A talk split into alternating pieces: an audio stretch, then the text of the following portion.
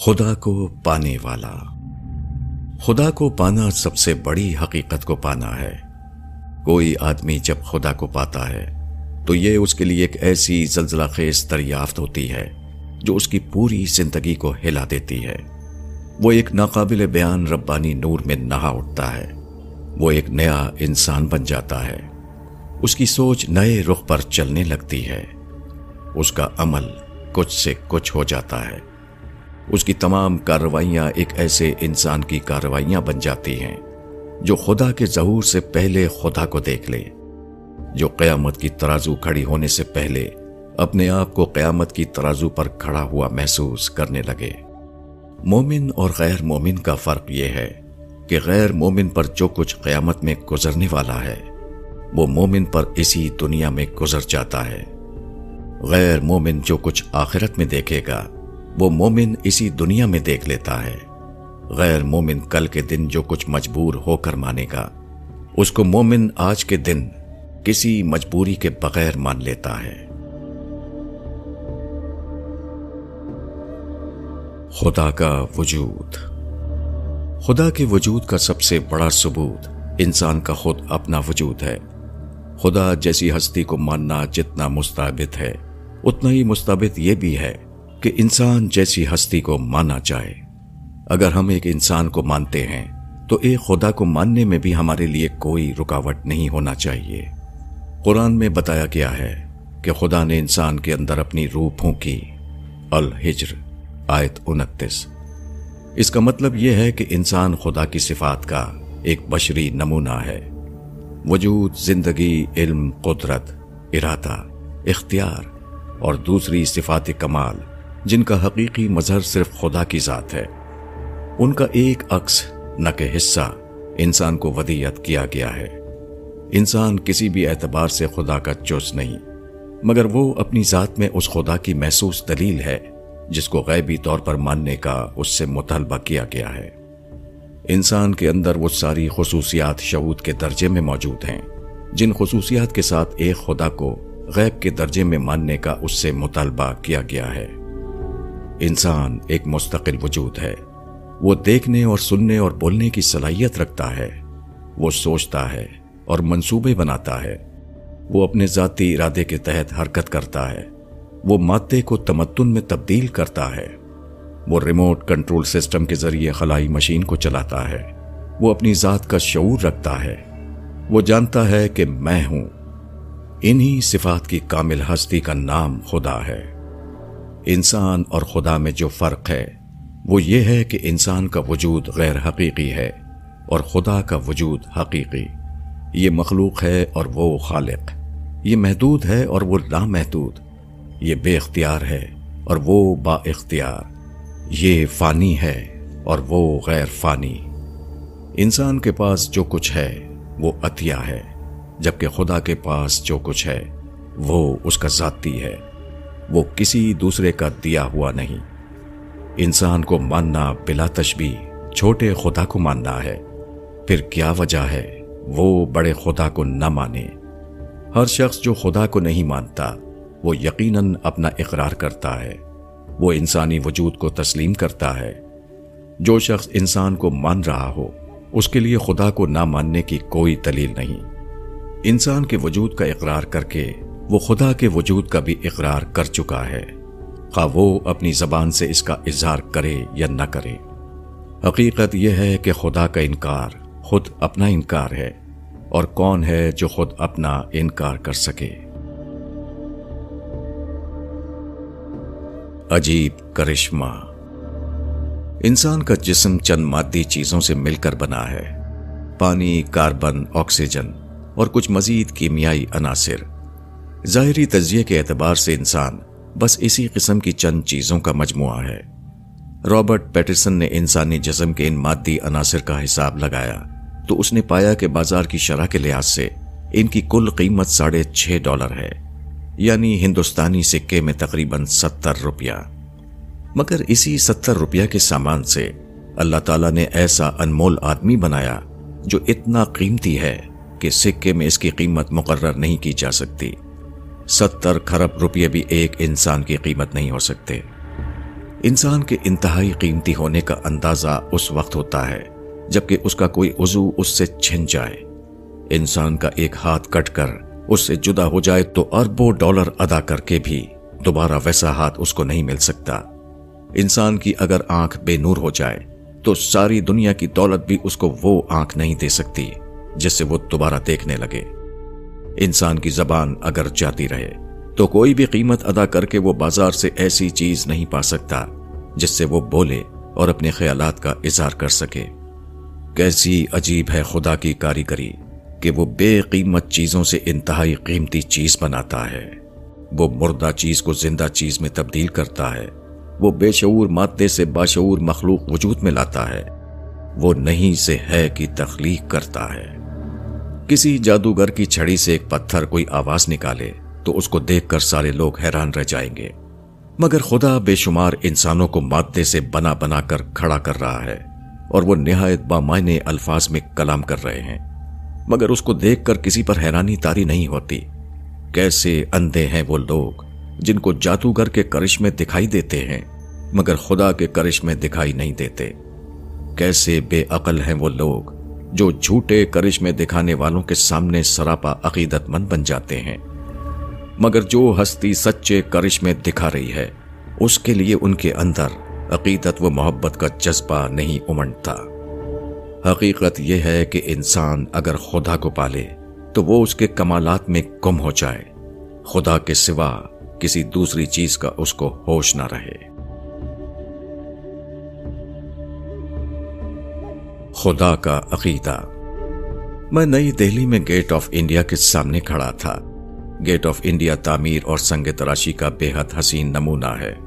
وہ مشاہدے کی زبان میں بتا رہا ہے کہ انسان کیسی انوکھی صلاحیتوں کا مالک ہے۔ وہ گیٹ آف انڈیا جیسی ایک چیز کو پیش کی طور پر سوچتا ہے۔ وہ اس کا منصوبہ بناتا ہے اور پھر عملاً اس کو وقوع میں لاتا ہے۔ اس کو دیکھ کر مجھے خیال آیا کہ اگر تمام ستاروں اور سیاروں اور تمام درختوں اور جانوروں سے کہا جائے کہ وہ ایک گیٹ آف انڈیا بنا دیں تو سب مل کر بھی اس کی جیسی ایک عمارت نہیں بنا سکتے۔ یہی دوسرے تمام انسانی واقعات کا حال ہے۔ انسان جو کام کرتا ہے، وہ اس کی انتہائی نادر استثنائی خصوصیت ہے۔ معلوم کائنات میں کوئی بھی دوسری مخلوق اس قسم کے کام کو انجام نہیں دے سکتی، جس کو انسان اپنی عقل اور اپنے ہاتھ پاؤں کے استعمال کر کے انجام دیتا ہے۔ خواہ وہ ایک گیٹ آف انڈیا کو بنانا ہو یا ایک پیچیدہ مشین کو چلانا۔ انسان سے خدا کو یہ مطلوب تھا کہ وہ خدا کی شعوری معرفت حاصل کرے، وہ اپنی عقل سے خدا کو پہچانے۔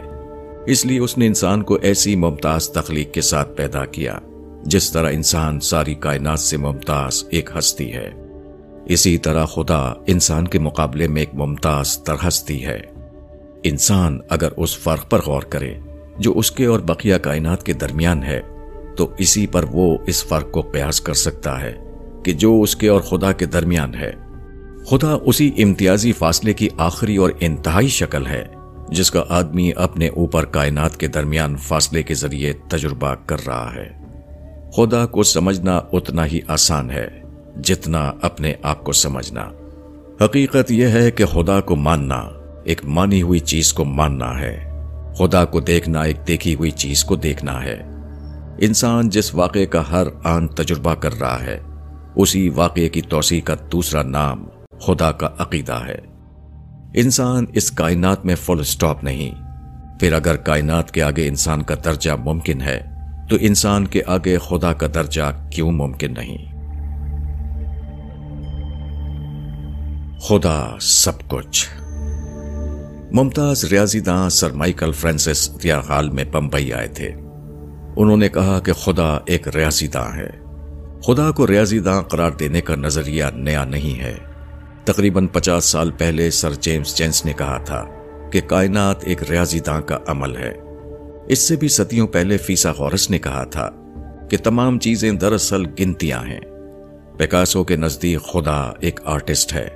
اس نے کہا کہ خدا فی الواقع دوسرا آرٹسٹ ہے۔ اس نے زرافہ ایجاد کیا۔ اس نے ہاتھی بنایا۔ اس نے بلی بنائی۔ آئنسٹائن نے کہا تھا کہ خدا لطیف ہے اور اگرچہ وہ کسی کو برا چاہنے والا نہیں، مگر وہ بہت ہوشیار ہے۔ جو شخص بھی کائنات کو زیادہ گہری نظر سے دیکھتا ہے، اس کو ایک چیز کا یقینی احساس ہوتا ہے۔ یہاں کوئی اور ہے جو سب سے بڑا ہے۔ اور خود اس کی اپنی ساز سے بھی۔ ریاضی داں کو کائنات میں ایسی اونچی ریاضی نظر آتی ہے، جہاں اس کو اپنی ریاضی بھول جاتی ہے۔ وہ پکار اٹھتا ہے کہ خدا بہت بڑا ریاضی داں ہے۔ ایک آرٹسٹ جب کائنات کو اپنی نظر سے دیکھتا ہے، تو یہاں اس کو اتنا اعلی آرٹ نظر آتا ہے کہ اس کا اپنا آرٹ اس کی نگاہ میں ہیچ ہو جاتا ہے۔ اور وہ کہہ اٹھتا ہے کہ خدا سب سے بڑا آرٹسٹ ہے۔ ایک عقل مند آدمی جب کائنات کی حکمتوں پر نظر ڈالتا ہے، تو وہ یہ دیکھ کر حیران رہ جاتا ہے کہ یہاں کوئی اور ہے جو تمام عقلوں سے زیادہ عقل والا ہے۔ حقیقت یہ ہے کہ خدا سب سے بڑا ریاضی داں، سب سے بڑا آرٹسٹ اور سب سے بڑا عقل ہے۔ اسی کے ساتھ وہ مزید بہت کچھ ہے۔ جو شخص کائنات میں خدا کے نشانات کو نہ دیکھے، وہ اندھا ہے۔ اور جو شخص دیکھ کر بھی اس کو نہ مانے، وہ مجنون ہے۔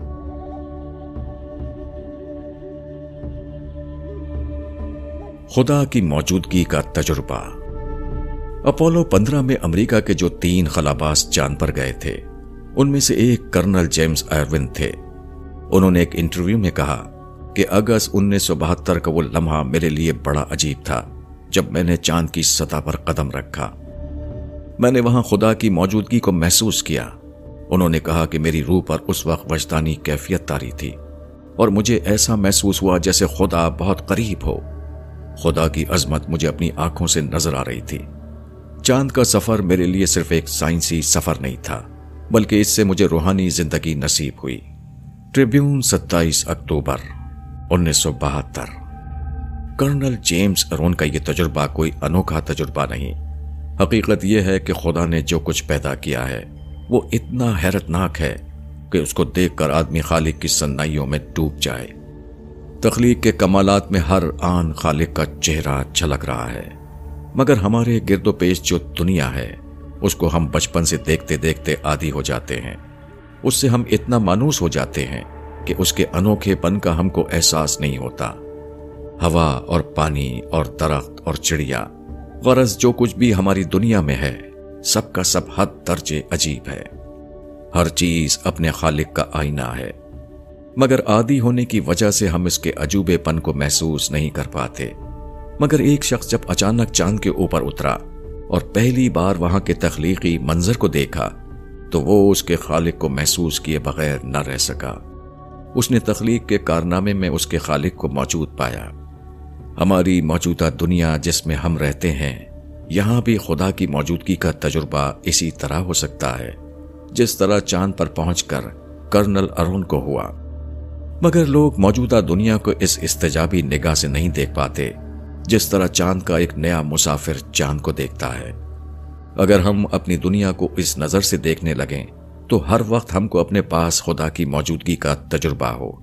ہم اس طرح رہنے لگیں۔ جیسے کہ ہم خدا کے پڑوس میں رہ رہے ہوں۔ اور ہر وقت وہ ہماری نظروں کے سامنے ہے۔ اگر ہم ایک اعلیٰ درجے کی مشین کو پہلی بار دیکھیں، تو فلفور ہم اس کے ماہر انجینئر کی موجودگی کو وہاں محسوس کرنے لگتے ہیں۔ اسی طرح اگر ہم دنیا کو اور اس کی چیزوں کو گہرائی کے ساتھ دیکھ سکیں، تو اسی وقت ہم وہاں خدا کی موجودگی کو پا لیں گے۔ خالق ہم کو اس طرح نظر آئے گا کہ ہم خالق اور تخلیق کو ایک دوسرے سے جدا نہ کر سکیں۔ موجودہ دنیا میں انسان کی سب سے بڑی دریافت یہ ہے کہ وہ خدا کو دیکھنے لگے۔ وہ اپنے پاس خدا کی موجودگی کو محسوس کر لے۔ اگر آدمی کا احساس زندہ ہو، تو سورج کی سنہری کرنوں میں اس کو خدا کا نور جگمگاتا ہوا دکھائی دے گا۔ ہرے بھرے درختوں کے حسین منظر میں وہ خدا کا روپ جھلکتا ہوا پائے گا۔ ہواؤں کے لطیف جھونکے میں اس کو لمس ربانی کا تجربہ ہوگا۔ اپنی ہتیلی اور اپنی پیشانی کو زمین پر رکھتے ہوئے اس کو ایسا محسوس ہوگا، گویا اس نے اپنا وجود اپنے رب کے قدموں میں ڈال دیا ہے۔ خدا ہر جگہ موجود ہے، بس شرطیے کے دیکھنے والی نگاہ آدمی کو حاصل ہو جائے۔ خدا کا ثبوت۔ اگر ایک انسان کا وجود ہے تو ایک خدا کا وجود کیوں نہیں؟ اگر ہوا اور پانی، درخت اور پتھر چاند اور ستارے موجود ہیں۔ تو ان کو وجود دینے والے کا وجود مشتبہ کیوں ہو؟ حقیقت یہ ہے کہ تخلیق کی موجودگی عمل تخلیق کا ثبوت ہے، اور انسان کی موجودگی اس بات کا ثبوت ہے کہ یہاں ایک ایسا خالق موجود ہے جو دیکھے اور سنے، جو سوچے اور واقعات کو ظہور میں لائے۔ اس میں شک نہیں کہ خدا ظاہری آنکھوں سے دکھائی نہیں دیتا، مگر اس میں بھی شک نہیں کہ اس دنیا کی کوئی بھی چیز ظاہری آنکھوں سے دکھائی نہیں دیتی۔ پھر خدا کو ماننے کے لیے دیکھنے کی شرط کیوں ضروری ہو؟ آسمان پر ستارے چکمگاتے ہیں۔ آدمی سمجھتا ہے کہ وہ ستاروں کو دیکھ رہا ہے۔ حالانکہ خالص علمی اعتبار سے یہ صحیح نہیں۔ جب ہم ستاروں کو دیکھتے ہیں تو ہم ستاروں کو براہ راست نہیں دیکھ رہے ہوتے ہیں، بلکہ ان کے اثرات کو دیکھ رہے ہوتے ہیں، جو ستاروں سے جدا ہو کر کروڑوں سال کے بعد ہماری آنکھوں تک پہنچے ہیں۔ یہی تمام چیزوں کا حال ہے۔ اس دنیا کی ہر چیز جس کو انسان دیکھ رہا ہے، وہ صرف بالواسطہ طور پر اسے دیکھ رہا ہے۔ براہ راست طور پر انسان کسی چیز کو نہیں دیکھتا اور نہ اپنی موجودہ محدودیت کے ساتھ کبھی دیکھ سکتا۔ پھر جب دوسری تمام چیزوں کے وجود کو بالواسطہ دلیل کی بنیاد پر مانا جاتا ہے، تو خدا کے وجود کو بالواسطہ دلیل کی بنیاد پر کیوں نہ مانا جائے؟ حقیقت یہ ہے کہ خدا اتنا ہی ثابت شدہ ہے، جتنا اس دنیا کی کوئی دوسری چیز۔ اس دنیا کی ہر چیز بالواسطہ دلیل سے ثابت ہوتی ہے۔ اس دنیا میں ہر چیز اپنے اثرات کے ذریعے سے پہچانی جاتی ہے۔ ٹھیک یہی نوعیت خدا کے وجود کی بھی ہے۔ خدا یقیناً براہ راست ہماری آنکھوں کو دکھائی نہیں دیتا، مگر خدا اپنی نشانیوں کے ذریعے یقیناً دکھائی دیتا ہے اور بلا شبہ خدا کے علمی ثبوت کے لیے یہی کافی ہے۔ کائناتی مشین۔ انیس سو پینسٹھ میں دو ملکوں کے درمیان جنگ ہوئی۔ ایک کے پاس کم تر ہتھیار تھے، دوسرے کے پاس بہتر ہتھیار۔ ایک کے ویجنٹ ٹینک کے مقابلے میں، دوسرے کا برفانی ساخت کا پیٹن ٹینک زیادہ آلہ تھا۔ ایک طرف معمولی نیٹ جہاز تھے۔ اور دوسری طرف فرانسیسی سیبر جیٹ جو زیادہ طاقت کے ساتھ مار کرنے کی صلاحیت رکھتے تھے، پھر بھی اول ذکر کے مقابلے میں ثانی ذکر ہار گیا۔ اس کی وجہ کیا تھی؟ اس کی وجہ یہ تھی کہ اول الذکر کے ہتھیار اس کے اپنے بنائے ہوئے تھے اور وہ ان کو استعمال کرنے کی پوری مہارت رکھتا تھا، جبکہ ثانی ذکر کے ہتھیار بیرونی ملکوں کے بنے ہوئے تھے۔ چنانچہ ثانی ذکر ملک کے سپاہی ان کو مہارت کے ساتھ استعمال نہ کر سکے۔ اور ہار گئے۔ ایک جنگی تبصرہ نگار نے اس کا تجزیہ کرتے ہوئے لکھا ہے۔ جنگ کی انتہائی پیچیدہ مشینری بھی آخرکار متعلقہ فوجی آدمی ہوئی کے ذریعے چلائی جاتی ہے۔ اس لیے جنگ میں ان کا استعمال بہت بڑی حد تک ان کی مہارت، تربیت جرت اور تدبیر پر منحصر ہوتا ہے۔ قدیم اصول کے مطابق، بندوق کا استعمال کرنے والے آدمی کی اہمیت آج بھی بدستور باقی ہے، حتیٰ کہ اس بٹن دبانے والے دور میں بھی۔ ٹائمز آف انڈیا، دو فروری، انیس سو اڑتالیس۔ مذکورہ قسم کے واقعات کائنات کی مشینری تعبیر کی تردید ہیں۔ ہماری مشینوں کو چلانے کے لیے ہمیشہ ایک انسان درکار ہوتا ہے۔ پھر کیوں کر کہا جا سکتا ہے کہ کائنات کی عظیم مشین کسی چلانے والے کے بغیر چل رہی ہے؟ اس قیاس کے لیے کوئی نظیر موجود نہیں۔ کائنات ایک سائنسداں کے الفاظ میں بالفرض ایک گریٹ مشین ہو۔ تب بھی اس کو چلانے کے لیے ایک گریٹ مائنڈ چاہیے۔ انسان مجبور ہے کہ خدا کو مانے۔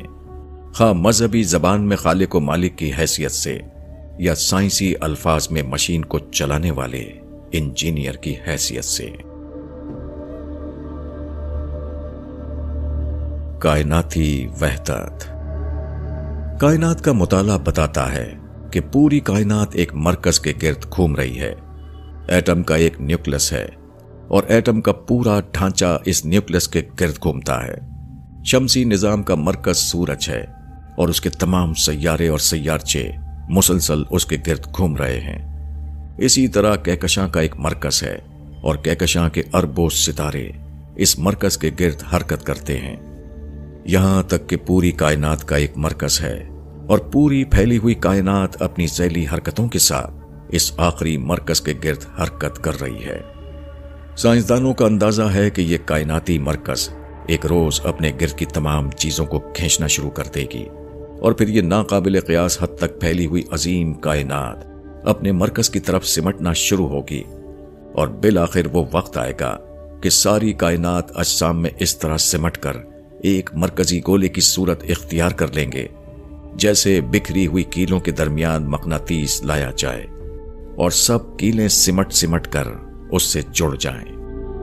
اس طرح کائنات گویا دین توحید کا عملی مظاہرہ بن گئی ہے۔ وہ عمل کی زبان میں بتا رہی ہے کہ انسان کی زندگی کو کیسا ہونا چاہیے۔ انسان کی زندگی کو ایسا ہونا چاہیے کہ اس کی تمام سرگرمیوں کا صرف ایک مرکز ہو اور وہ ایک خدا ہو۔ آدمی کے جذبات، اس کی سوچ، اس کی سرگرمیاں، اس کا سب کچھ خدا کے گرد گھومنے لگیں۔ آدمی اگر اپنی زندگی کا مرکز وہ محور اپنی ذات کو بنائے، تو کائنات بزبان حال اس کو رد کر رہی ہے۔ اسی طرح اگر وہ اپنی ذات کے باہر کسی کو اپنی توجیحات کا مرکز وہ محور بنائے، تو موجودہ کائنات کے ڈھانچے میں وہ قابل رد قرار پا رہا ہے۔ کائنات کا موجودہ ڈھانچہ ایک ہستی کے سوا کسی دوسرے کی مرکزیت کو قبول کرنے سے انکار کرتا ہے۔ کائنات زبان حال سے کہہ رہی ہے کہ ایک کو اپنا مرکز توجہ بناؤ، نہ کہ ایک کے سوا کئی کو۔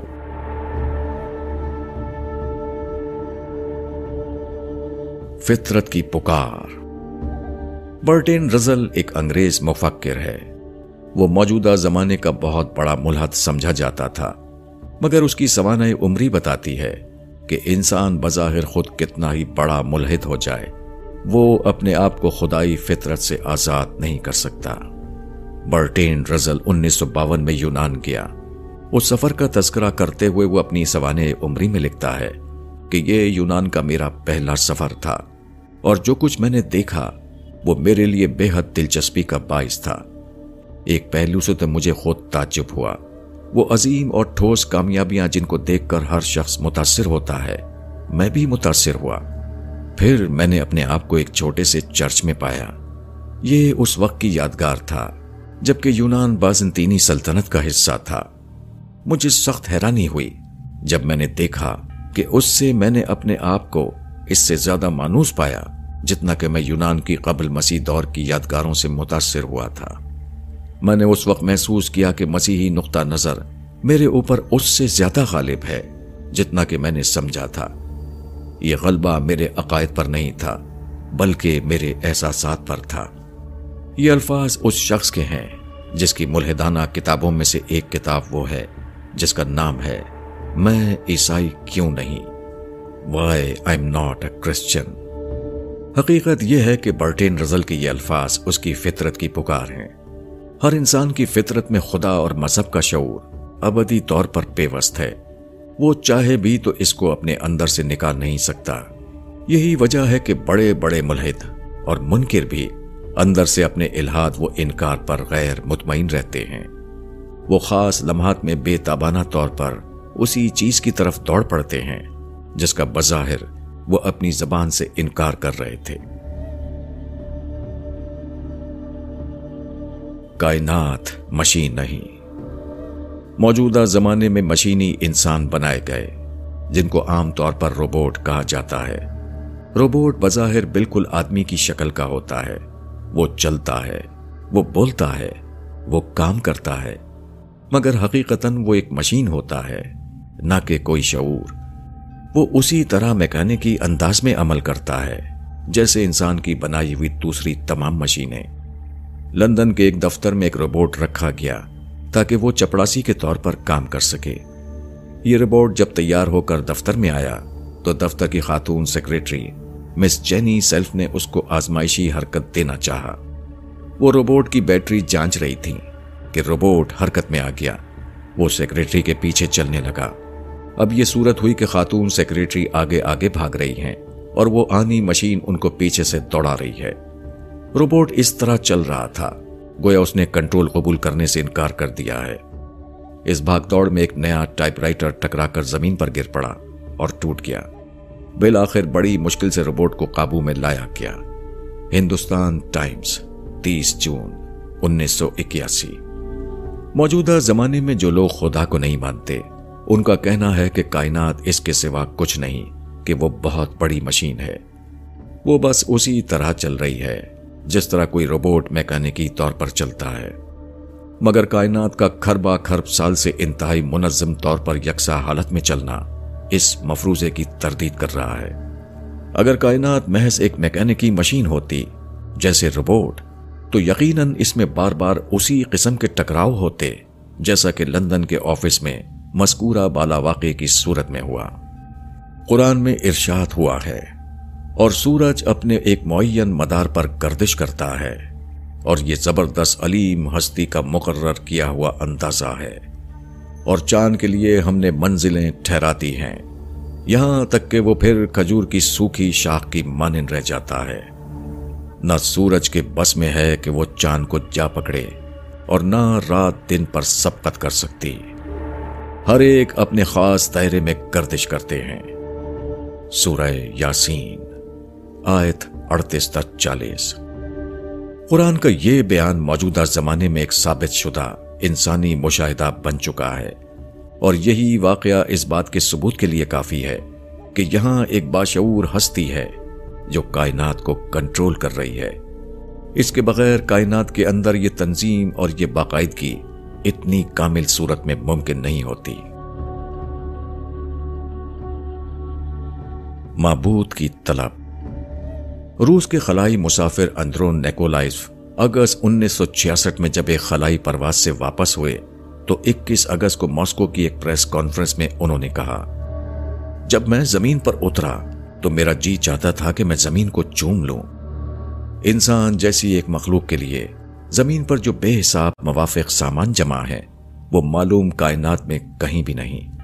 روسی خلاباز جب زمین سے دور خلا میں کیا تو اس نے پایا کہ وسیع خلا میں انسان کے لیے صرف حیرانی اور سرگشتگی ہے۔ وہاں انسان کے سکون اور حاجت برابری کا کوئی سامان نہیں۔ اس تجربے کے بعد جب وہ زمین پر اترا، تو اس کو زمین کی قیمت کا احساس ہوا۔ ٹھیک ویسے ہی جیسے شدید پیاس کے بعد آدمی کو پانی کی اہمیت کا احساس ہوتا ہے۔ زمین اپنے تمام موافق امکانات کے ساتھ اس کو اتنی محبوب معلوم ہوئی کہ اس کا جی چاہ کہ اس سے لپٹ جائے۔ اور اپنے جذبات محبت کو اس کے لیے نثار کر دے۔ یہی وہ چیز ہے جس کو شریعت میں الہ بنانا کہا گیا ہے۔ آدمی خالق کو نہیں دیکھتا، اس لیے وہ مخلوق کو اپنا الہ بنا لیتا ہے۔ ممکن ہے وہ جو ظاہر سے گزر کر باطن تک پہنچ جائے، جو اس حقیقت کو جان لے کہ یہ جو کچھ نظر آ رہا ہے، یہ کسی کا دیا ہوا ہے۔ زمین میں جو کچھ ہے، وہ سب کسی برتر ہستی کا پیدا کیا ہوا ہے۔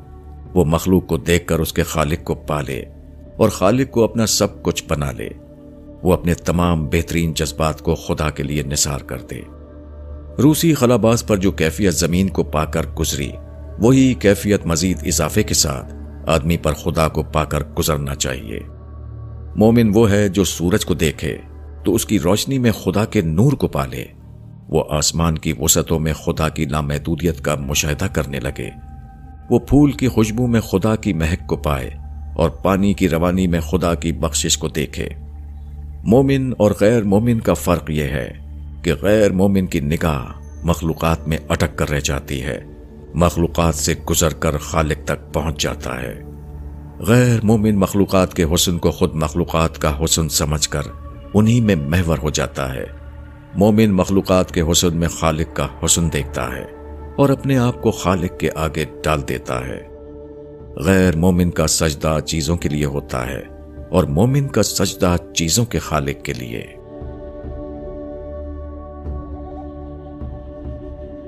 خدا کی تلاش۔ ایک بے حد ذہین شخص تھا۔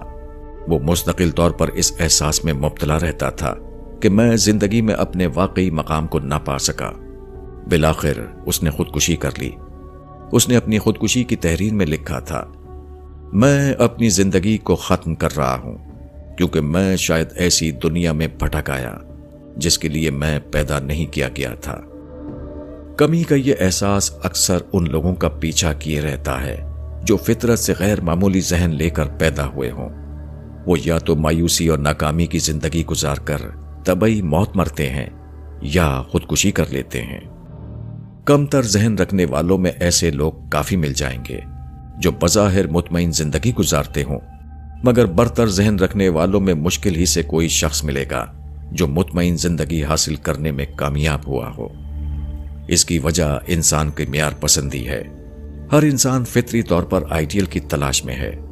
مگر موجودہ دنیا میں آئیڈیل کو پانا اتنا ہی مشکل ہوتا ہے کہ یہ مثل بن گئی ہے۔ معیار کبھی حاصل نہیں کیا جا سکتا۔ Ideal can not be achieved اب ہوتا یہ ہے کہ کم درجے کا ذہن رکھنے والوں میں چونکہ شعور بہت زیادہ بیدار نہیں ہوتا، وہ آئیڈیل اور غیر آئیڈیل کے درمیان بہت زیادہ فرق نہیں کر پاتے۔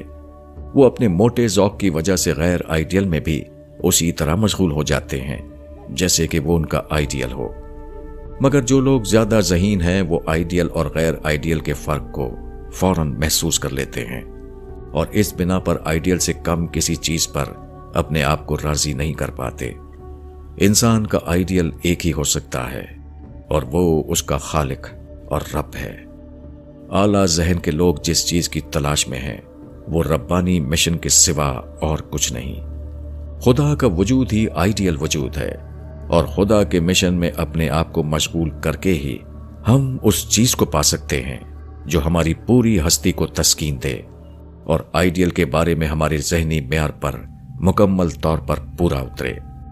انسان کا آئیڈیل اس کا خدا ہے، مگر وہ اپنے اس آئیڈیل کو ناکام طور پر غیر خدا میں تلاش کر رہا ہے۔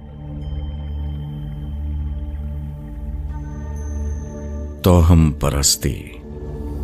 امریکہ کی ریپبلکن پارٹی کے ایک عہدے دار مسٹر سیلر نے بتایا کہ امریکی صدر رونالڈ ریگن ہر وقت اپنی جیب میں ایک چھوٹی سی سونے کی نال رکھتے ہیں۔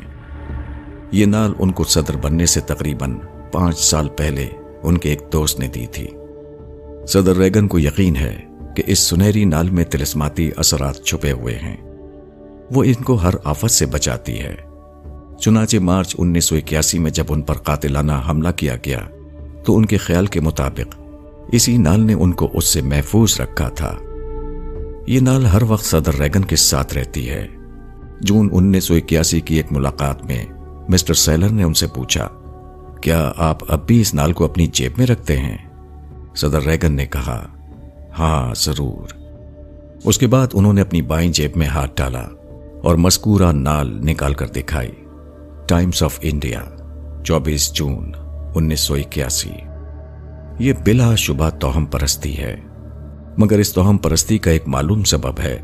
وہ یہ کہ موجودہ دنیا میں انسان کے ساتھ جو واقعات پیش آتے ہیں، وہ ایسے پرسرار ہوتے ہیں کہ آدمی پوری طرح ان کی توجہ نہیں کر پاتا۔ ایسا معلوم ہوتا ہے کہ کچھ چھپے ہوئے عوامل ہیں جو کسی کو کامیاب اور کسی کو ناکام کر دیتے ہیں۔ کوئی شخص ایک نتیجے سے دوچار ہوتا ہے اور کوئی شخص دوسرے نتیجے سے، اور دونوں میں سے کوئی بھی حقیقی معنوں میں نہیں بتا سکتا۔ کہ اس کے ساتھ جو ہوا، وہ کیوں ہوا؟ ایک بار میں نے ایک بڑے تاجر سے پوچھا کہ تجارت میں کامیابی کا راز کیا ہے۔ وہ کچھ دیر سوچتا رہا۔ آخر میں کہا، قسمت، اگر کوئی شخص اس کا تین سبب بتائے، تو میں کہوں گا کہ قسمت قسمت قسمت۔ یہ پرسراریت اس لیے ہے کہ سب کچھ کرنے والا خدا ہے۔ مگر انسان چونکہ غیبی خدا کو دیکھ نہیں پاتا اس لیے وہ کسی نہ کسی دکھائی دینے والی چیز کو اپنا خدا بنا لیتا ہے۔ خواہ وہ سونے کی ایک نال ہو یا پتھر کی ایک انگوٹھی۔ انسان مجبور ہے کہ وہ کسی کو اپنا معبود بنائے، خدا کو یا خدا کو چھوڑ کر کسی اور کو۔ مشینی تعبیر۔ جولائی انیس سو تراسی میں امریکی بحریہ نے فوجی مشقیں کی تھیں۔ یہ فوجی مشقیں سین فرانسسکو کے ساحل پر ہوئیں۔ یہ پورا عمل کمپیوٹر کے ذریعے ہو رہا تھا۔ اس دوران میں بحریہ کے توپ خانے کو فائر کرنا تھا۔ فائرنگ کے دوران کمپیوٹر میں کچھ خرابی پیدا ہو گئی۔ اس کا نتیجہ یہ ہوا کہ کمپیوٹر اخبی جانب گولے برسانے لگا۔ یعنی جس طرف فائرنگ مطلوب تھی، اس کے بالکل الٹی طرف۔ ابتدائی پروگرام کے مطابق، اس مشقی گولہ باری میں امریکی بحریہ کے توپ خانے کے گولے دور سمندر میں جا کر گرتے۔ مگر توپوں کا رخ الٹا ہو جانے کا نتیجہ یہ ہوا کہ اس کے گولے میکسیکو کے ایک مال بردار جہاز کے پاس جا کر گرنے لگے۔ کمپیوٹر میں اس طرح کے لطیفے بار بار پیش آتے ہیں، جن کی اطلاع اخبارات و رسائل میں آتی رہتی ہے۔ کمپیوٹر کے عمل میں ایسی غلطیاں کیوں ہوتی ہیں؟ اس کی وجہ صرف ایک ہے۔ کمپیوٹر صرف ایک مادی مشین ہے۔ اس کے پاس عقل نہیں ہے۔ اس سے قیاس کیا جا سکتا ہے کہ کائنات اگر ایک مادی مشین ہوتی، جیسے کہ جدید ملحدین کا دعویٰ ہے، تو وہ کبھی اس طرح انتہائی درست طور پر نہ چل سکتی، جیسے کہ وہ چل رہی ہے۔ ایسی حالت میں زمین اور اس کی آبادیاں اسی طرح برباد ہو چکی ہوتی، جس طرح زلزلے کے بعد زلزلے کا مقام برباد ہو جاتا ہے۔ کائناتی حادثات کے نتیجے میں کائنات بھی تباہ ہو چکی ہوتی۔ اور وہ انسان بھی جو کائنات کی مادی تعبیر کرنے کی کوشش کر رہا ہے۔ کائنات کا کوئی خدا نہیں، وہ صرف ایک مادی مشین ہے۔ یہ جملہ گرامر کے لحاظ سے بظاہر درست ہے، مگر حقیقت کے اعتبار سے وہ درست نہیں۔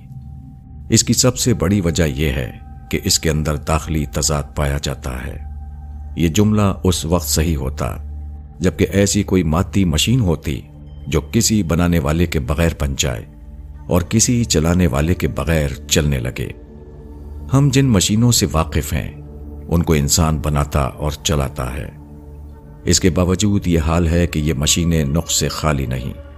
پھر کیسے ممکن ہے کہ کائنات جیسا بے عیب کارخانہ اپنے آپ وجود میں آ جائے اور اپنے آپ نہایت درست طور پر مسلسل چلتا رہے؟ خدا کا بندہ۔ بجلی کے بلب کا کنیکشن ایک پاور ہاؤس سے جڑنا کوئی عام قسم کا واقعہ نہیں۔ یہ غیر روشن چیز کا ایسی چیز سے جڑنا ہے جو دوسری چیزوں کو روشن کرنے کی غیر معمولی طاقت رکھتی ہے۔ اس کا فوری نتیجہ یہ ہوتا ہے کہ ایک مردہ بلب زندہ بلب بن جاتا ہے۔ ایک تاریخ بلب میں روشنی کا فوارہ پھوٹ پڑتا ہے۔ ایسا ہی کچھ معاملہ بندے اور خدا کے تعلق کا بھی ہے۔ خدا ہماری دنیا کی سب سے بڑی حقیقت ہے۔ اس لیے خدا کو پانا محض سادہ سا واقعہ نہیں۔ یہ نفسیات انسانی میں پیش آنے والا سب سے بڑا واقعہ ہے۔ یہ ایک بھونچال ہے جس سے آدمی کا پورا وجود ہل جاتا ہے۔ یہ ایک سیلاب ہے جس سے آدمی کی پوری شخصیت نہ اٹھتی ہے۔ خدا کو پانے کے بعد کوئی شخص ویسا نہیں رہتا جیسا وہ خدا کو پانے سے پہلے تھا۔ خدا کا مومن وہ ہے جو اس کے بعد ایک نیا انسان بن جائے۔ خدا کو پانا جس کو شریعت کی اصطلاح میں ایمان کہا جاتا ہے، کسی انسان کے لیے اس کی زندگی کا سب سے بڑا تجربہ ہے۔ خدا پر ایمان یہ ہے کہ ایمان آدمی کو اس طرح ملے کہ وہی اس کی زندگی بن جائے۔ وہ ایسی روشنی ہو جس سے اس کا پورا وجود چمک اٹھے۔ وہ ایسا رنگ ہو جس میں اس کے سارے معاملات رنگے ہوئے نظر آئیں۔ ایمان خدا کی موجودگی کو پا لینے کا دوسرا نام ہے۔ ایمان یہ ہے کہ آدمی خدا کی عظمتوں میں گم ہو جائے۔ وہ احساس خدا بندی میں سرشار ہو جائے۔ ایمان آدمی کے جذبات کا حمد خدا بندی میں ڈھل جانا ہے۔ یہ دنیا میں رہتے ہوئے خدا تک پہنچ جانا ہے۔ ایمان ایک زلزلہ ہے جو خدا کی معرفت سے آدمی کے اندر پیدا ہوتا ہے۔ ایمان ایک سیلاب ہے جو خدا کے فیضان کو پا کر آدمی کے سینے میں بہ پڑتا ہے۔ ایمان خدا کو پا لینا ہے اور خدا کو پانا سب کچھ پانا ہے۔ پھر کیا چیز ہے جو خدا کو پانے کے بعد آدمی کو نہ ملے؟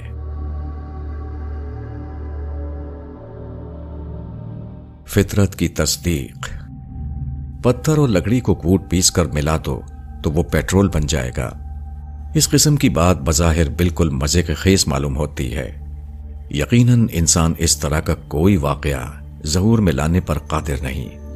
مگر اسی قسم کے اس سے زیادہ عجیب واقعات اس دنیا میں ہر دن ظہور میں آ رہے ہیں۔ قدرت کی کیمسٹری ہر دن ایسے بے شمار واقعات ظہور میں لاتی ہے جو انسان کے لیے صرف ایک ناقابل فہم عجوبہ کی حیثیت رکھتے ہیں۔ آکسیجن اور ہائیڈروجن دو کیسے ہیں؟ قدرت ان کو ایک خاص تناسب سے ملاتی ہے۔ تو ان کا مجموعہ پانی جیسے سفید سیال کی صورت اختیار کر لیتا ہے۔ کاربن اور ہائیڈروجن مخصوص حالات میں باہم ملتے ہیں، تو تیل جیسی قیمتی چیز وجود میں آتی ہے۔ کاربن کے ساتھ کچھ نمکیات اور مادنیات جمع ہوتی ہیں، تو زندگی وجود میں آ جاتی ہے۔ مقناطیسی فیلڈ اور حرکت کو یکجا کیا جاتا ہے، تو بجلی جیسی حیرتناک طاقت پیدا ہوتی ہے۔ اسی طرح مقناطیسی فیلڈ اور بجلی کو اکٹھا کیا جاتا ہے۔ تو انتہائی تیز حرکت وجود میں آ جاتی ہے۔ ایک بیج کو مٹی میں ملا دیا جاتا ہے، تو اس سے لکڑی اور پتی اور پھول اور پھل کا ایک مجموعہ نکل کر کھڑا ہو جاتا ہے۔ وغیرہ وغیرہ۔ اس قسم کے بے شمار کرشمے کائنات میں ہر لمحہ ظاہر ہو رہے ہیں۔ انسان ان کو دیکھ کر حیران رہ جاتا ہے۔ وہ دیکھتا ہے کہ نہ خود ان چیزوں میں اپنے آپ کو ظہور میں لانے کی طاقت ہے اور نہ انسان اس پر قادر ہے۔ کہ وہ بطور خود کسی واقعے کو پیدا کر سکے۔ پھر یہ سب کیسے ہو رہا ہے؟ اس سوال کے جواب میں وہ کہہ دیتا ہے، یہ سب خدا کا انش ہے۔ یہ خود خدا ہے جو ان گنت صورتوں میں اپنے آپ کو ظاہر کر رہا ہے۔ قرآن اس قسم کے جواب کو گمراہی قرار دیتا ہے۔ قرآن کے نزدیک یہ چیزیں خدا کا انش نہیں، بلکہ خدا کا حکم ہے خدا نے اپنی قدرت سے ان کو پیدا کیا۔ نہ کہ خود خدا ان کی صورت میں ظاہر ہوا ہے۔ ستارے قدیم زمانے سے شورا کے حسین تخیلات کا مرکز رہے ہیں۔ چاند کو انسان دیوتا کے روپ میں دیکھتا رہا ہے، مگر حقیقت اس کے برعکس ہے۔ ستارے ہیبت ناک آگ کے شولے ہیں اور چاند اور دوسرے سیارے محض خشک چٹانے، جن پر پانی کا ایک قطرہ یا درخت کا ایک پتا بھی نہیں۔ کائنات انتہائی وسیع ہونے کے باوجود انسان جیسی مخلوق کے لیے انتہائی طور پر غیر موافق ہے۔ ساری معلوم کائنات میں صرف زمین ہی ایک ایسا کرا ہے جہاں انسان زندہ رہتا ہے اور تمدن کی تعمیر کرتا ہے۔ بے حد وسیع کائنات میں زمین کا استثنا واضح طور پر ایک زی شعور ہستی کے وجود کا ثبوت ہے، جس نے بلا ارادہ زمین پر استثنائی حالات پیدا کیے۔ خدا کی نشانیاں۔ ستمبر انیس سو چھیاسی کی سات تاریخ تھی۔ میں افریقہ کے ایک پہاڑی علاقے میں ایک درخت کے سامنے کھڑا تھا۔ یہ درخت میرے لیے نیا تھا۔ اس سے پہلے میں نے اس قسم کا درخت نہیں دیکھا تھا۔ درخت اپنے پورے وجود کے ساتھ خدا کی نشانی معلوم ہو رہا تھا۔ اس کی ہر چیز میری نظر میں عجیب تھی۔ اس کا نازک پھول، اس کا ترشا ہوا پھل ریاضیاتی کاریگری کے ساتھ بنی ہوئی اس کی پتیاں تمام چیزیں پکار رہی تھیں کہ وہ اپنے آپ نہیں اگائی ہیں، بلکہ کسی بنانے والے نے ان کو بنایا ہے۔ اس دنیا کا ہر درخت خدا کی صنعت کری کا نمونہ ہے۔ مگر مذکورہ درخت پہلی بار میرے سامنے آیا۔ اس لیے وہ خصوصی طور پر میرے لیے اثر انگیز ثابت ہوا۔ افریقہ کے اس عجیب اور حسین درخت کو دیکھ کر بے ساختہ میری زبان سے نکلا۔ ایسا معلوم ہوتا ہے کہ خدا نے اس دنیا میں جو چیزیں بنائی، ان میں سے ہر چیز پر اس نے یہ لکھ دیا میڈ بائی گاڈ یعنی خدا کا بنایا ہوا۔ خدا نے چیزوں پر یہ لکھا اور اس کے بعد اپنے آپ کو لوگوں کی نظروں سے چھپا لیا، تاکہ لوگ مخلوق کو دیکھ کر خالق کو پہچانیں، تاکہ غیب کے باوجود لوگ اس دنیا میں خدا کی موجودگی کو پالیں۔ ایک شخص جو مشینوں کا ماہر ہو وہ ایک مشین کو دیکھ کر کہہ دیتا ہے کہ یہ مشین روس کی بنی ہوئی ہے یا امریکہ کی، برطانیہ کی بنی ہوئی ہے یا جاپان کی۔ یہی کائنات کی تمام چیزوں کا حال ہے۔ ہم ایک ایسی دنیا میں ہیں جہاں بے شمار قدرتی مشینیں موجود ہیں اور ہر ایک مسلسل اپنا کام کر رہی ہے۔ ان مشینوں پر بظاہر ان کی ساخت کا ٹھپا نہیں لگا ہوا ہے۔ مگر اپنی غیر معمولی بناوٹ اور ناقابل بیان حد تک ممتاز کارکردگی کی وجہ سے وہ اپنی ساخت کا آپ اعلان ہے مخلوقات خود اپنے خالق کو بتا رہی ہیں۔ کائنات کی کسی چیز کے اوپر لفظوں میں یہ نہیں لکھا ہوا ہے کہ اس کو کس نے بنایا۔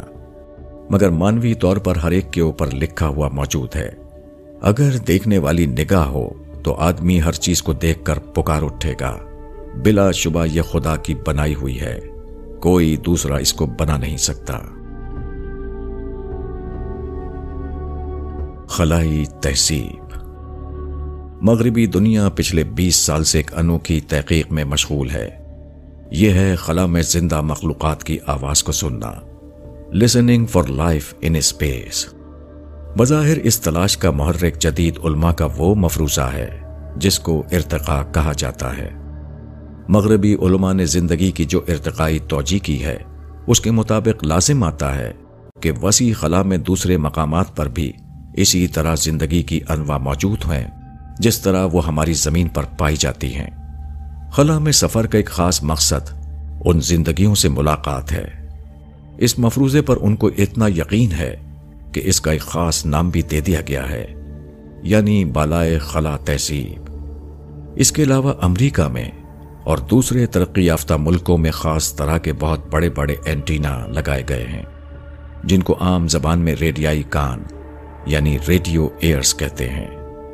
ان مشینوں سے بالائے خلا میں سگنل بھیجے جاتے ہیں اور حساس قسم کے آلات ہر وقت تیار رہتے ہیں کہ اوپر سے آنے والے متوقع سگنل کو سن سکیں۔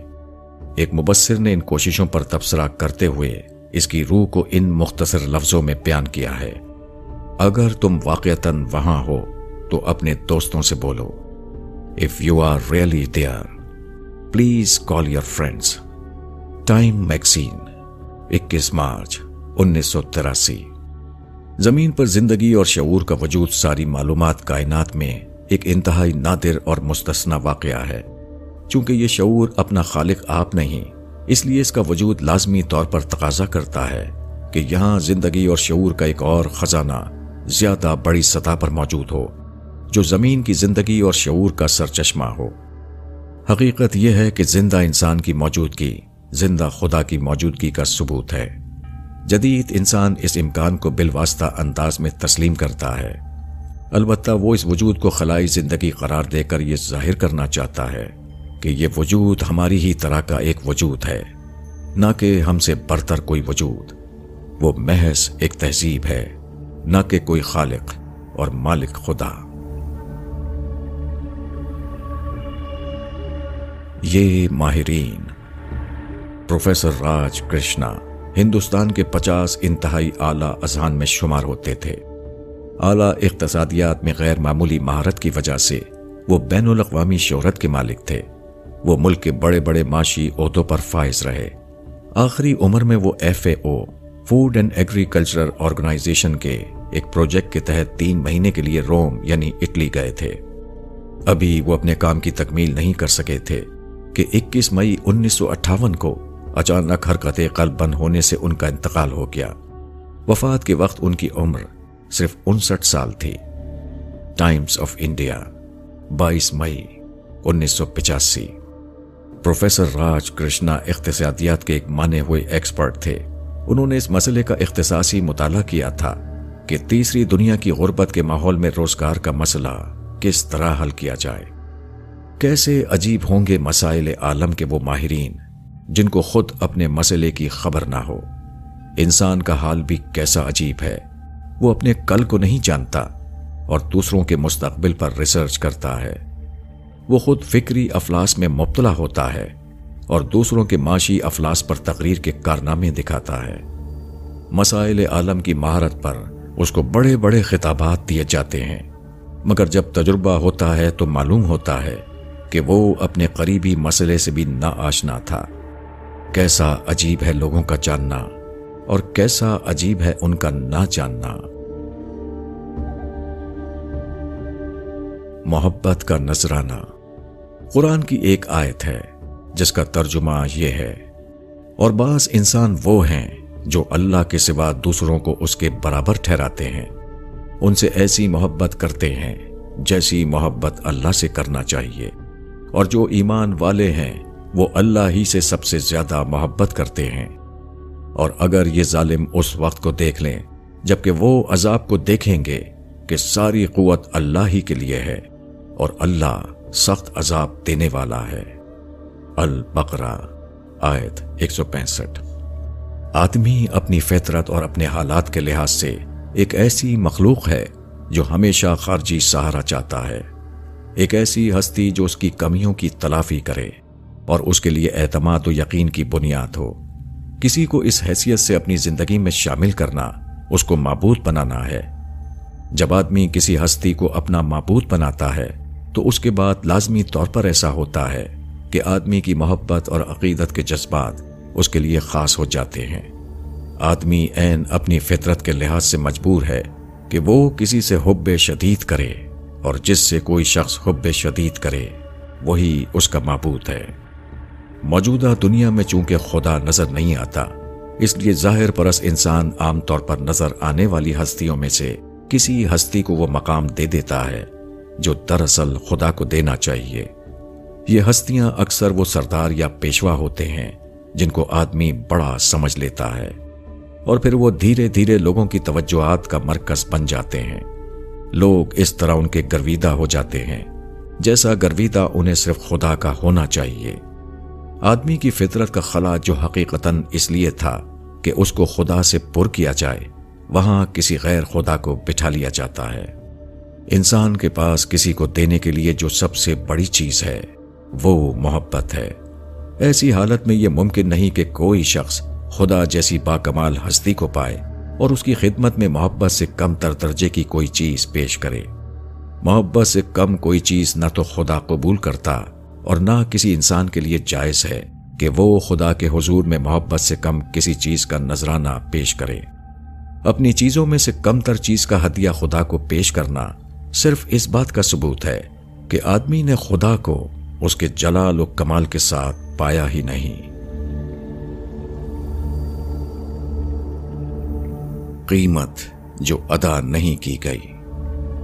بائبل میں ہے، میں نے ترپ کیا، تو نے رقص نہ کیا۔ کائنات ایک عظیم نمائش گاہ ہے۔ وہ قدرت اور حکمت اور مانویت کا ایک اتھا کارخانہ ہے۔ وہ اس قدر حسین ہے کہ اس کے حسن کو کسی بھی طرح لفظوں میں بیان نہیں کیا جا سکتا۔ کائنات اپنے تمام جلووں کے ساتھ خدا کی ابدی تربگاہ ہے۔ تاہم معلوم کائنات میں صرف انسان ہی وہ مخلوق ہے جو اس درگاہ کو سمجھ سکتا ہے اور اس کو دیکھ کر اس کے جمال و کمال پر رقص کر سکتا ہے۔ مگر وہی واحد مخلوق جس کو خدا نے اپنے دست خاص سے اس لیے بنایا تھا کہ وہ کائنات کی بے پناہ فنکاریوں کو دیکھے اور اس سے بے خود ہو کر رقص کرنے لگے۔ وہی سب سے زیادہ اس سے اعراض کرتا ہے۔ انسان سب کچھ کرتا ہے، مگر وہی کام نہیں کرتا جس کو اسے سب سے زیادہ کرنا چاہیے۔ تمام مخلوقات میں صرف انسان کو اس قسم کا احساس و شعور دینا ظاہر کرتا ہے کہ انسان سے اس کے خدا کو کیا مطلوب ہے۔ انسان سے یہ مطلوب ہے کہ وہ خدا کے تر پر رقص کرے۔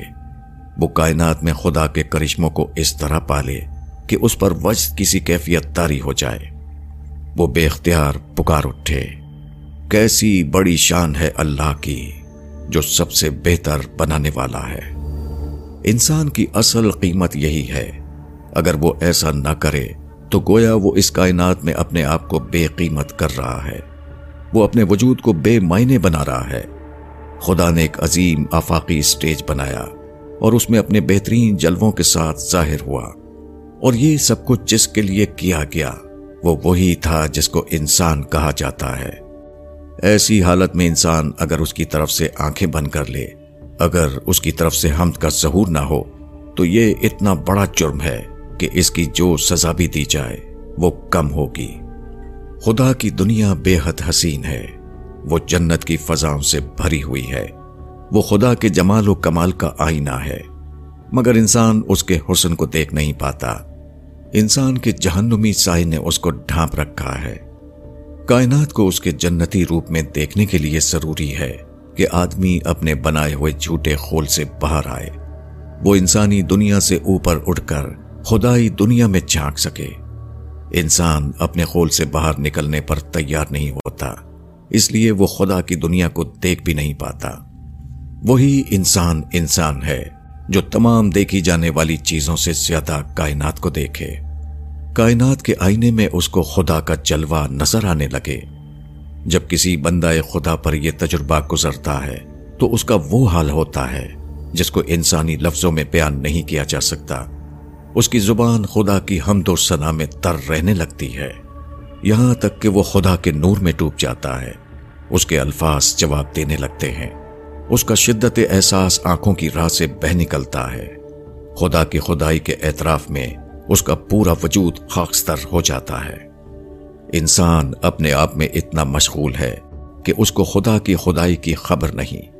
وہ اپنی مصنوعات میں اتنا الجھا ہوا ہے کہ اس کو خدا کی مصنوعات دکھائی نہیں دیتی۔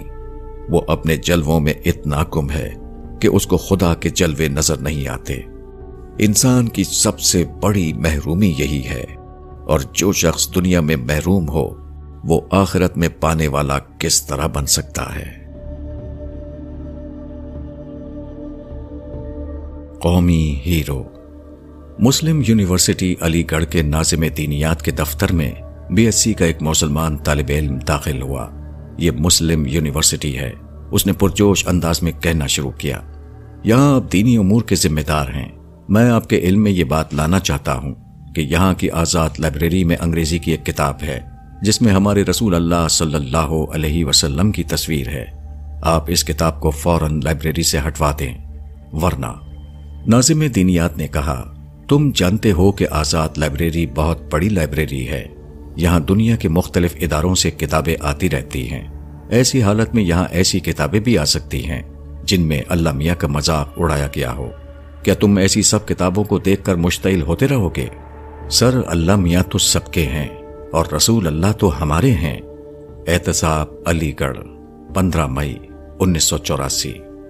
مسلمان طالب علم کو کیوں خدا سب کا نظر آیا اور رسول صرف اپنا؟ اس کی وجہ یہ تھی کہ اس نے رسول کو اپنا قومی ہیرو سمجھ لیا۔ ہر قوم کا اپنا الگ ایک ہیرو ہوتا ہے، جس پر وہ دوسری قوموں کے مقابلے میں فخر کرتی ہے۔ خدا میں اشتراک ممکن ہے، مگر قومی ہیرو میں اشتراک ممکن نہیں۔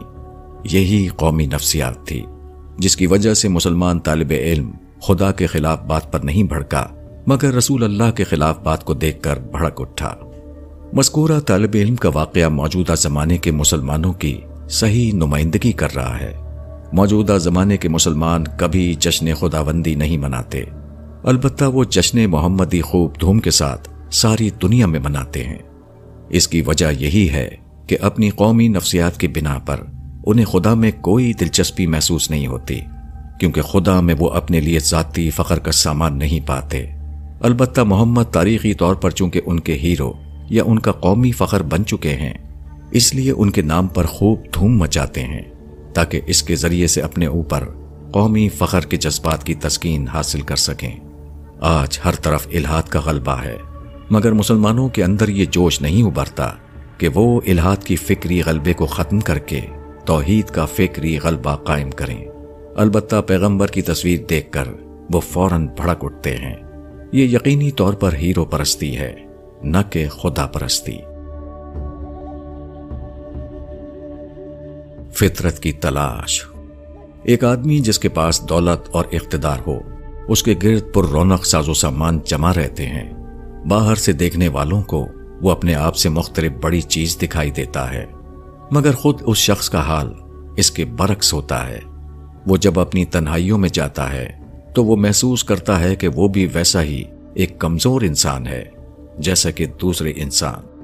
امریکہ کی مشہور فورڈ کمپنی کے موجودہ وارث مسٹر ایلفرڈ فورڈ بے پناہ دولت کے مالک ہیں۔ مگر ان کی روح کوئی اور چیز پانے کے لیے بے چین تھی۔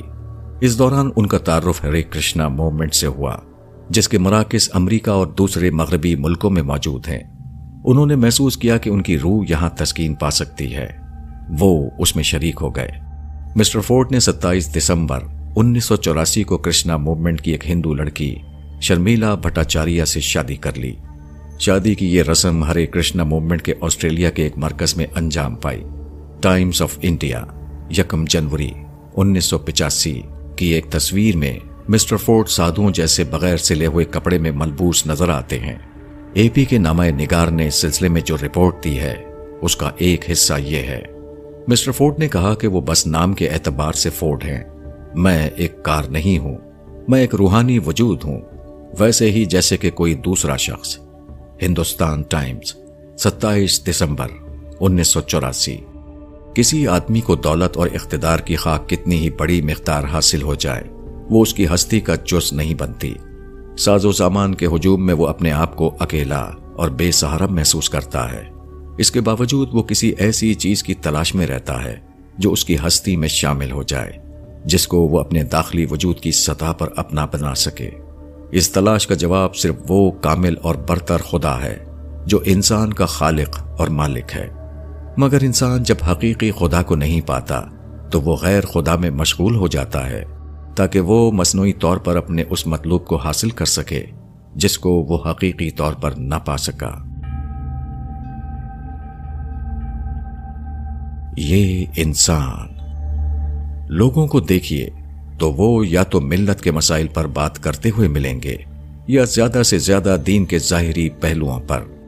دین کی مانوی پہلوؤں پر بات کرنے والا کوئی نظر نہیں آتا۔ اس کی وجہ شاید انسان کی یہ کمزوری ہے کہ وہ صرف دکھائی دینے والی چیزوں میں اپنی توجہ لگا پاتا ہے۔ جو چیز دکھائی نہ دے، اس میں توجہ لگانا اس کے لیے سب سے زیادہ مشکل کام رہا ہے۔ ماضی میں بھی۔ اور آج بھی۔ انسان ان چیزوں کو اپنا معبود بناتا ہے جو اس کو دکھائی دیتی ہیں، اور جو چیز دکھائی نہیں دیتی، اس کو سمجھ میں نہیں آتا کہ وہ کس طرح اس کو اپنا معبود بنائے۔ وہ ان کاموں میں بآسانی مشغول ہو جاتا ہے جو دکھائی دیں، مگر جو کام بظاہر دکھائی نہ دیتے ہوں، ان میں مشغول ہونا وہ نہیں جانتا۔ جو چیز محسوس طور پر سامنے موجود ہو، اس کی اہمیت کو وہ خوب جان لیتا ہے، مگر جو چیز محسوس طور پر اس کے سامنے موجود نہ ہو۔ اس کو وہ اس طرح نظر انداز کر دیتا ہے جیسے وہ اس کو جانتا ہی نہیں۔ یہ ظاہر پرستی ہی انسان کی سب سے بڑی کمزوری ہے۔ اس کمزوری کا آخری اظہار وہ ہے جس کو شرک کہا جاتا ہے۔ نیز اس کمزوری کا یہ نتیجہ بھی ہے کہ آدمی دین پر ایمان لانے کے باوجود دین میں ترقی نہیں کر پاتا۔ مشرق وہ ہے جو نہ دکھائی دینے والے خدا کو مانتے ہوئے کچھ دکھائی دینے والی چیزوں کو بھی خدا بنا لے۔ ملحد وہ ہے جو یہ کہہ کر سرے سے کسی خدا کا انکار کر دے کہ وہ اس کو دکھائی نہیں دیتا۔ یہ گمراہی کی زیادہ سنگین قسمیں ہیں۔ مگر یہاں ایک اور چیز ہے جو اپنے انجام کے اعتبار سے کم اہم نہیں۔ وہ ہے ایمان کے باوجود ایمان کا بے اثر رہنا۔ ایسا اس وقت ہوتا ہے جب آدمی خدا پر ایمان لائے مگر وہ خدا کو دیکھ نہ سکے۔ وہ خدا کو مانے، مگر اس نے گہرائی کے ساتھ اس کا ادراک نہ کیا ہو۔ وہ خدا کا معتقد ہو، مگر محسوسات سے بلند ہو کر وہ خدا کو اپنا مرکز توجہ نہ بنا سکے۔ مزید یہ کہ غیر محسوس خدا کو نہ پانا، گویا چھپی ہوئی مانویت کو نہ پانا ہے۔ ایسا شخص انہی انسانوں کو پہچان پاتا ہے جو اپنے گرد ظاہری اشیاء کا ڈھیر جمع کیے ہوئے ہوں۔ جو انسان اپنے اندر مانویت کا خزانہ لیے ہوئے ہو وہ اس کے لیے لامعلوم رہتا ہے۔ خدا کو کھونے والا بالآخر مانویت کو بھی کھو دیتا ہے۔